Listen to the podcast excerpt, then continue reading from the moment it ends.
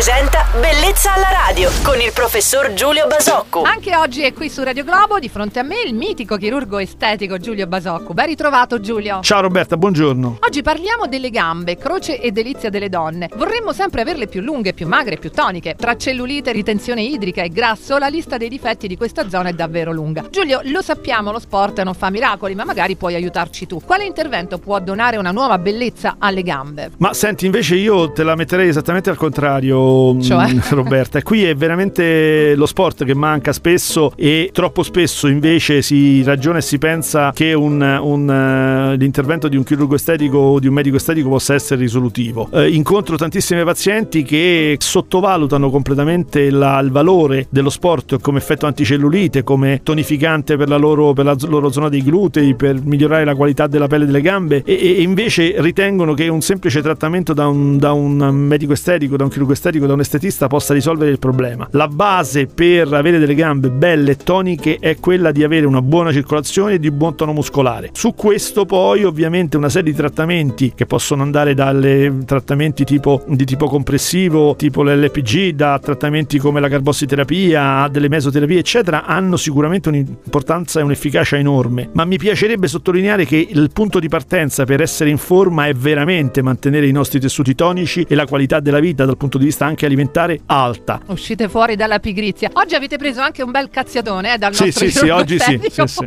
Giulio Basocco. Lo ringraziamo.